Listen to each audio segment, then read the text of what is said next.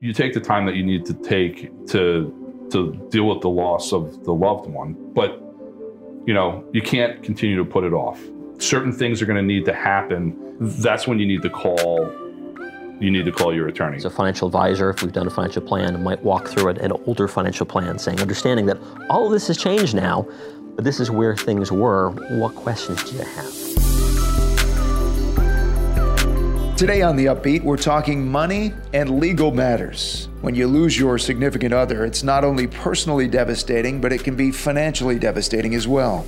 It can mean the loss of income, a dramatic shift in managing the family's finances, and a lot of stress when thinking about the future, especially when children are involved.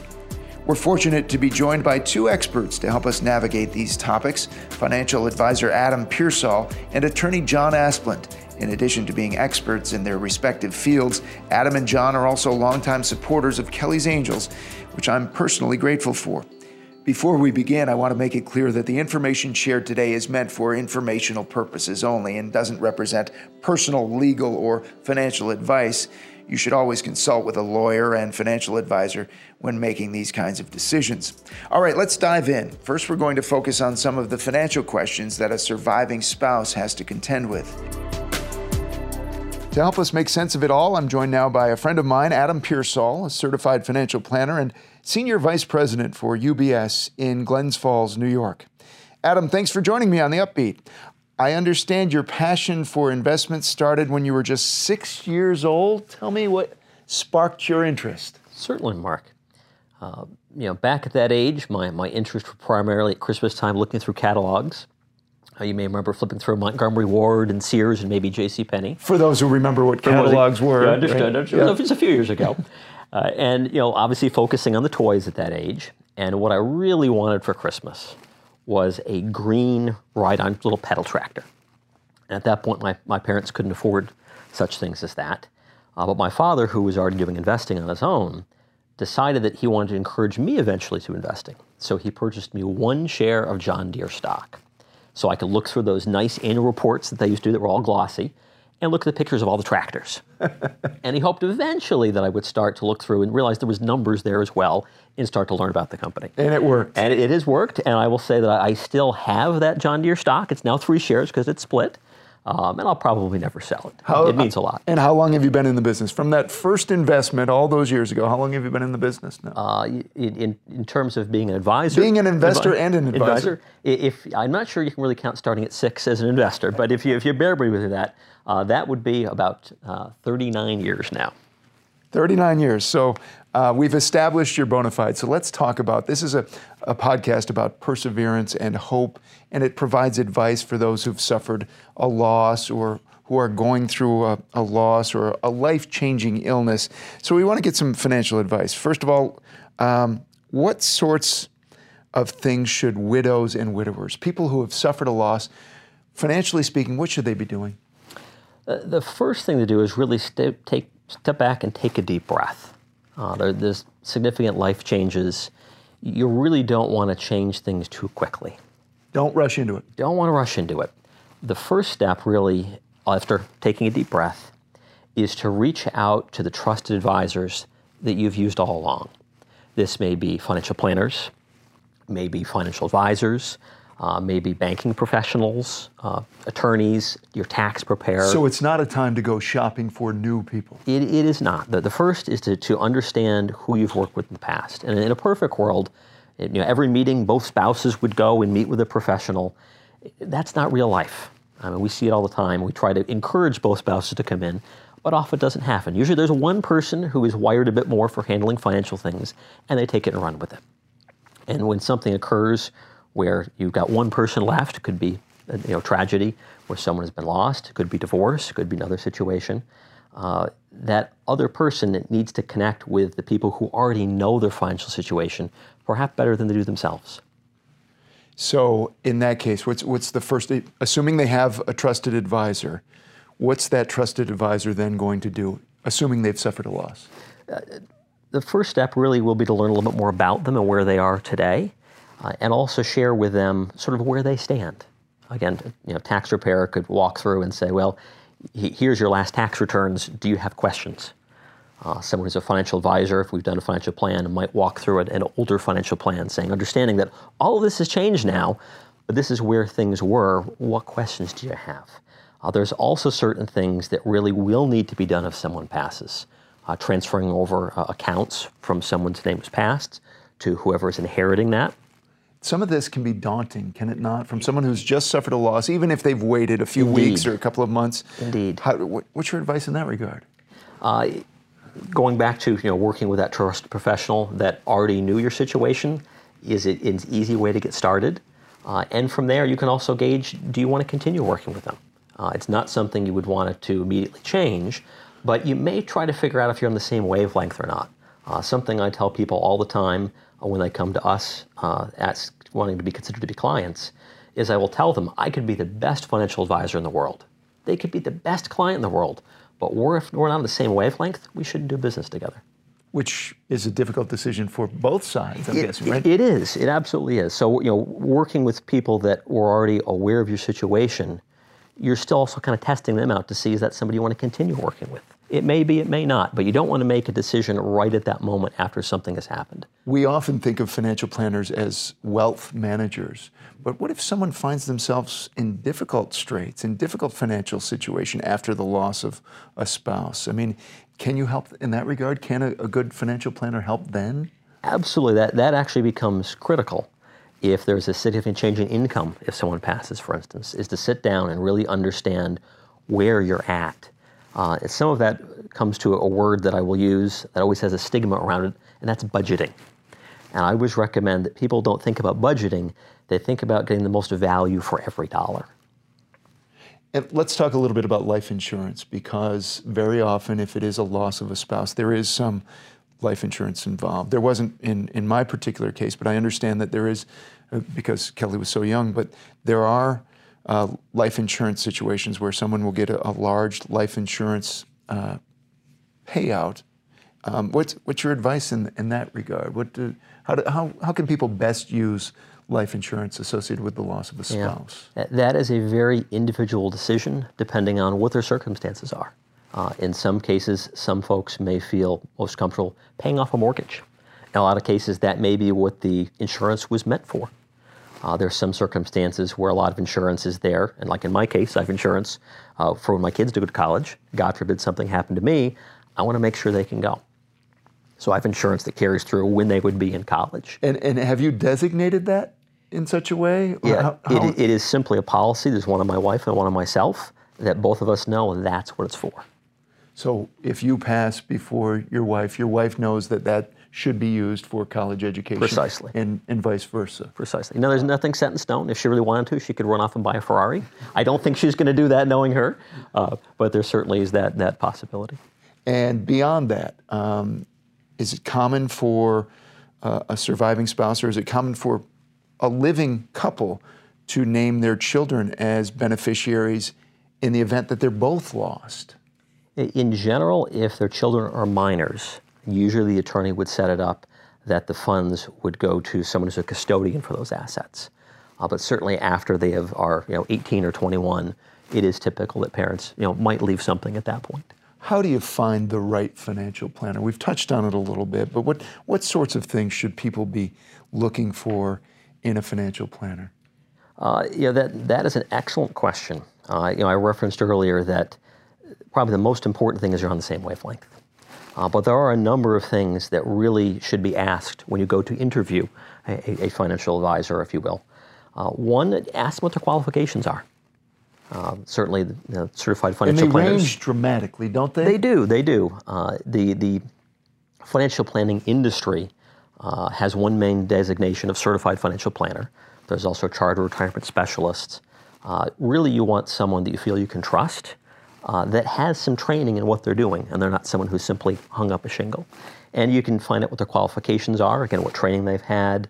Uh, you want to ask what services they offer. You know, is this a, a financial professional you're going to that really only sells insurance or only sells stocks, or to the, your term used earlier, are they wealth managers? Will they be able to help you with everything and really have an overview and make sure everything you're trying to do works together to get to where you want to go? You'll want to ask if they have a fiduciary duty. So legally, do they have to act in your best interest? They need to put your interest first as a client and disclose any conflicts of interest. So if they're looking if- to sell you a product, they need to state that immediately. Correct. You know, if, if they are unwilling to say they're a fiduciary, then you, you may have a different idea of where they're coming from. Um, so what is what bottom line it for me? Someone has suffered a loss or is or perhaps is going through an illness right now. What should their first and second steps be? after you know, again, after contacting the, the current professionals, uh, it can be taking a step back, uh, particularly if you've, you said just experienced a loss, and taking a look where they're spending their money, and really think about what they want their life to look like. You know, are there things they want to change? And that's not something you, you might do immediately. That might be three or six months down the road, and have an idea of do you want to stay in the same house? Are you downsizing? Are you moving to a different area? Uh, and then from there, interacting with current financial professionals, you may find that the services they offer are, are not what you need. And that's when you may end up starting going looking a bit more. All right, this is a podcast about hope. Uh, we're coming out of a pandemic now. I, at least I, I hope we're coming out of a pandemic now. What do you remain hopeful about? I, I guess what I remain hopeful about is just that in the end, people are good people. And you, you can look for all the, the little bits of kindness that you see every day. Uh, certainly with the traffic lately, sometimes I wonder about that statement, Yeah, admittedly. yeah. Uh, but going to the grocery store, people who hold doors for each other, a smile, whether or not you can see it behind the mask, just a sparkle in the eyes. Uh, and, and the amount of grace that, that people extend to each other at times right now. We may not always see that in the media at times, but if, if you watch people interacting together, you see it. Adam Pearsall, Senior Vice President for UBS in Glens Falls, New York. Thanks for your time. Thanks for chatting with us today. You're very welcome. It's been a pleasure. We're going to take a quick break now to thank our underwriters. When we come back, I'll be joined by attorney John Asplund, who will help us navigate some legal considerations that the death of a spouse can bring. Stay with us. Support for the Upbeat comes from the Bobert Family Fund, which supports charitable organizations that efficiently use the resources they have to make a disproportionate impact on the world around them. The Cartier Real Estate Group, a trusted boutique brokerage in Saratoga Springs, New York, that helps clients navigate the complicated and often unpredictable process of buying and selling homes. From expert guidance throughout your transaction to ongoing advice on improving market value, the Cartier Real Estate Group works to help clients at every price point realize their residential and commercial real estate goals. Learn more at thecartiergroup.com. And Noble Ace Hardware in South Glens Falls, New York, which offers competitive pricing and high quality products for just about anything you need. For more than 30 years, the team at Noble Ace has delivered on its promise to be the most helpful hardware store in town by providing excellent customer service that exceeds expectations and reflects family values during each and every visit. Now back to my dad's conversation about money and legal matters. Welcome back. You're listening to The Upbeat. We just heard some tips from a financial expert. Next, we're going to turn to legal matters that all families should be mindful of, especially those who have suffered the loss of a spouse. To help us, I'm now joined by my friend, John Asplund, a managing partner at a Glens Falls, New York law firm by the name of Fitzgerald Morris Baker and Firth. The view from 10,000 feet, what's your advice to those who have suffered a loss and find themselves suddenly as the only breadwinner or the only provider for their family? you know, uh, Mark, to the extent that you can ever prepare for the worst case scenario, we try and help people do that. Uh, my partner, Carl Baker, speaks uh, often on these types of to- uh, topics. And one of the phrases that you know he uses a lot is is uh, substitution of judgment planning.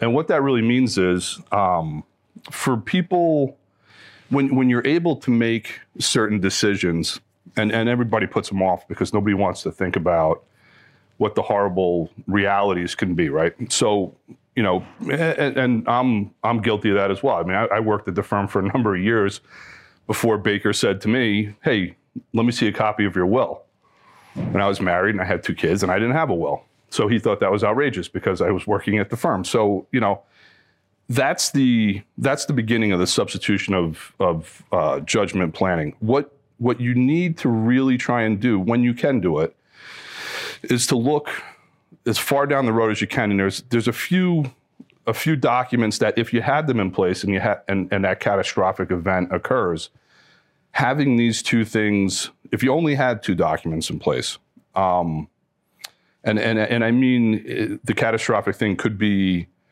the actual loss itself or a series of events that the loss is is imminent. One of the things that we we preach on is you know a, a durable healthcare proxy.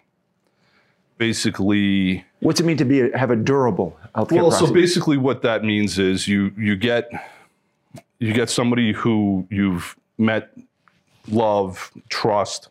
You put them in the uh, position of making what could be, you know, some end of life decisions, but but you need to have somebody in that position that you trust and understands what you want. so durable, they will endure the test of time. You know, Yeah, it's not that- someone that you can change out in a couple of weeks or a month. Or Right. Well, you, you, these are documents that you can change. So, you know, for example, I guess if if you had a um, a healthcare proxy that you thought understood what you wanted to have happen under certain circumstances, and then you know you're having dinner and that person expresses something to you that indicates that they're not going to abide by the wish that you have then you come back to a firm like ours and you say, "Hey, listen, I, you know, Mark's a great guy, but we're not we're not on the same page anymore with this issue.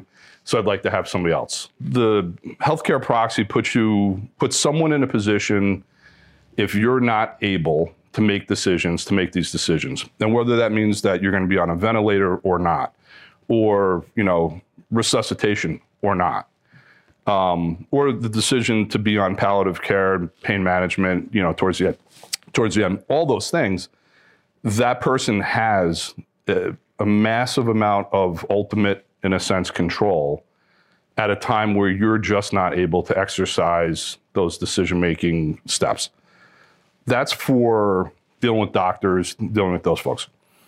The the power of attorney is the is the document that most people should probably make sure that they have, which allows people to do basically, and it depends on which power of attorney options you choose. Some of them you can put somebody in the position of making, if you can't, all these decisions for you, financial investments and so forth. do parents naturally have the power of attorney for minors? You know, uh, the the law provides that you can make decisions for your minor children, but you know when you get the when you when you're heading off to your freshman year, at whatever you know, college or university, at some point you're probably going to hit 18. Now you're you're an adult, you know, and you're trying to explain to your kids, you know, when you when you make a goofy decision when you're when you're 16 and 17. Um, you know, you call a guy like me and I can probably get you out of it because you didn't have the capacity to contract and be bound, right? This way, if your if your child's off at school and you need to do some banking, for example, for them, with the power of attorney, you can you can do certain things that you can't uh, once they become uh, of the age of majority. So, you know, when you have your joint account, if you have if you have a joint account with your child, you can continue to do the things you do. If you had one of those guardian type accounts, now all of a sudden th- there's no guardian anymore necessarily because that that child's turned 18 or now they're 19. So you need to have some other form of uh, authority, and that's what the power of attorney would allow you to do. if you haven't planned, the, the key is to plan, right? To, Right. To, to do those things in advance. Absolutely. You haven't planned, you've found yourself where you've lost a spouse either through uh, passing or through divorce or some other means. I don't know what other means there would be, but if you haven't done the planning and then you find yourself in that difficult position, are there any alternatives? What what do you, what- There, there are. I mean, there's always there's always some alternative choice that can be made, right? Sometimes the spouse has no idea about anything. The house, the money, the finances, the investments, the debts. You know, they're just they're, they're just just that's just not their part of the responsibility. So you really then need to get in with someone who is knowledgeable in that field and, and say, here's my situation. What do I do? And then that attorney is going to say, well, how is the property held? How is it titled? Who's the beneficiary? So, like life insurance uh, policies, even. Um, when people get divorced, sometimes they forget to change the beneficiaries. Well, you know, if you got divorced from your spouse, and then something happens to you and the life insurance policy kicks in, you might not want your ex-spouse to be the one who gets Yeah. the money. So you got to make sure that you know it gets you know co-beneficiaries with the with the children, or if you don't have children, a, a, a family member or a friend. So that's stuff that's if you didn't plan for it, you can still make some adjustments on. Can it be done without breaking the bank? Maybe that's not the right term, but can it be done?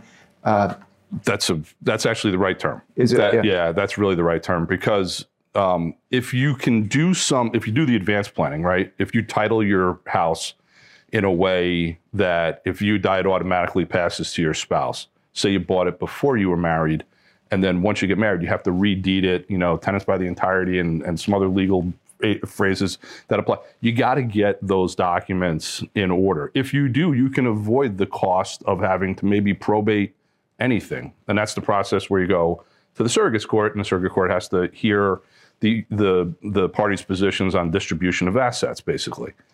That's the that's the big, and it's not break the bank necessarily. It can be, um, and and you could pay a firm like mine or or others that do you know trust administration work an awful lot of money um, to do things that you could have avoided incurring the cost by doing them early. So um, making sure that you have um, properly titled assets.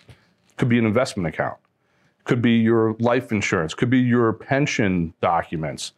You need to make adjustments during the course of your life that you can ensure that you're going to avoid the the money that is involved in going to court. If someone finds themselves in, in the situation where they haven't prepared, they haven't done the planning which you suggest and recommend, and they've suddenly found themselves not knowing what to do, where to turn. Are consultations expensive? consultations are not at least i can't speak for everybody. I can speak for at our firm uh, consultations are not ex- are, are not expensive. And we're happy to sit down and talk to people. And we send you a little packet of information. And basically the packet of information is a is a you know 10,000 view foot view description of the types of documents that are available. Some people some people may need a trust because of certain you know financial aspects of their life. Some people just want a simple will. Some people, you know, power of attorney, the healthcare proxy. So what we do is we give you a sense of the types of documents that you could be looking at. We give you a sense of some um, some range of costs. You know, maybe it's somewhere between thousand dollars and eighteen hundred dollars, depending on what you're trying to do. It's not. It can be a little a la carte, but we like if you're doing a will, we we also really suggest the healthcare proxy and the power of attorney in order to keep the costs, um, however you want to describe it, as low as possible. Some people may call it reasonable. You know, whatever whatever you want to describe the situation as. We'll send you a, a questionnaire, right? And that questionnaire is going to, if you fill it out and you take the time to do it and and put some careful thought into it, when we get it back, you've answered a lot of our questions. So now, our maybe our first face-to-face meeting, instead of it being an hour and 40 minutes long, maybe now it's like a half hour long. Cost is always, I think, determinative of value of the service that you're getting.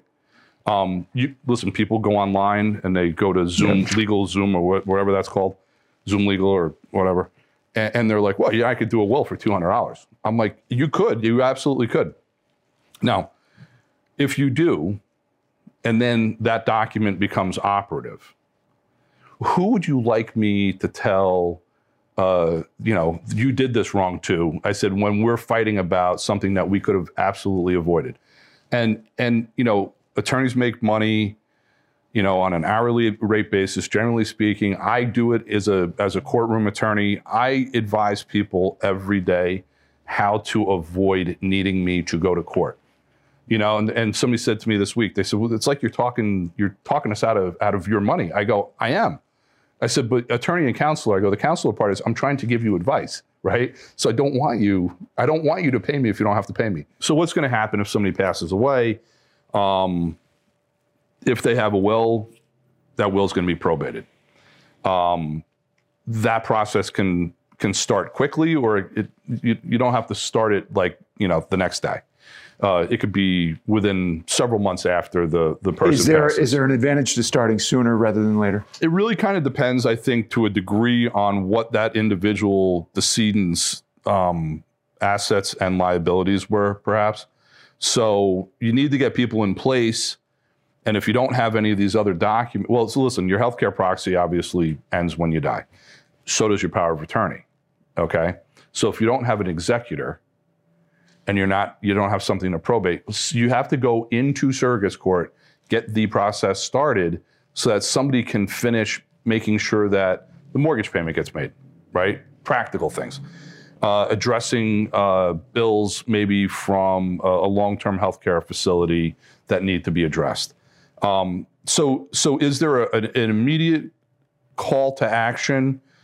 Um, no, you, you you take the time that you need to take to to deal with the loss of the loved one, but you know you can't continue to put it off. John, when an obituary appears in the paper or online, surviving spouses can receive a, a lot of unsolicited calls from people who claim to have their best interests in mind.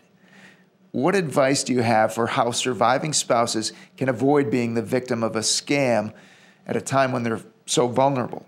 the scam piece is really probably um, in today's day and age something to be aware of and and and there's got to be a huge hesitancy right so our our advice to people is generally all right listen if someone calls you uh, from an unfamiliar number and they're telling you about your your deceased loved one's you know business relationship with them yeah you're not giving that person any information. You're not giving any info, you're not signing anything. You're not allowing them access to the property. You're not doing any of those things that you wouldn't have done if that person hadn't passed, right? So you want to maintain a, a, a defensive posture when you get barraged with all these folks that are they're trying to help you. It's a podcast about perseverance and hope. How have you personally persevered? Have you? Um, we've all faced challenges. Can you think of one that you've faced in particular, John, where you've had to persevere? I, you know, I deal with other people's problems pretty much all day. Um, I don't have any lawsuits of my own that I'm that I'm litigating, so I I get to see people uh, persevere through person through tra- tragedy, um, and it. It, now we represent somebody now that, that suffered a, a absolutely devastating loss recently, and it, it, it's it's heartbreaking, but uh, like rewarding at the same time because you're at, at somebody's most vulnerable point. We're able to help them. I've had family loss. I've had you know personal setbacks. Um, you know, it, it's I, it, to see someone persevere. Uh, I two family members, uh, both with cancer, decided they weren't going to let the disease control the, the, the course of what the rest of their life might be. And, and both of them are, you know, knock on wood, well today. Um, you know, my uh, had an uncle didn't feel well, pancreatic cancer, gone within five weeks. So, you know, you deal. You, you I guess the, you know, you know, the best you can do is deal with. Yeah. Try try to keep on keeping on. Yep. Thanks, John. it, man. Great job. Thank you. Well done. On our next episode of The Upbeat, I'll be joined by award winning poet and author Kimberly Pittman Schultz, who will share some very practical and useful tips that can serve as an emotional flak jacket for coping with grief and living with loss without losing yourself. Until next time, I'm Mark Mulholland. Take care and stay on The Upbeat. If you enjoy The Upbeat, please subscribe and leave us a review wherever you listen to podcasts. If you have topics you'd like us to cover on The Upbeat, please send your ideas to theupbeatpod at gmail.com. We'd love to hear from you. On behalf of the volunteer board of Kelly's Angels and the families we help who are facing life threatening conditions, thank you for listening to The Upbeat. Nice job, McKenna Rose. Thanks, Dad. You too.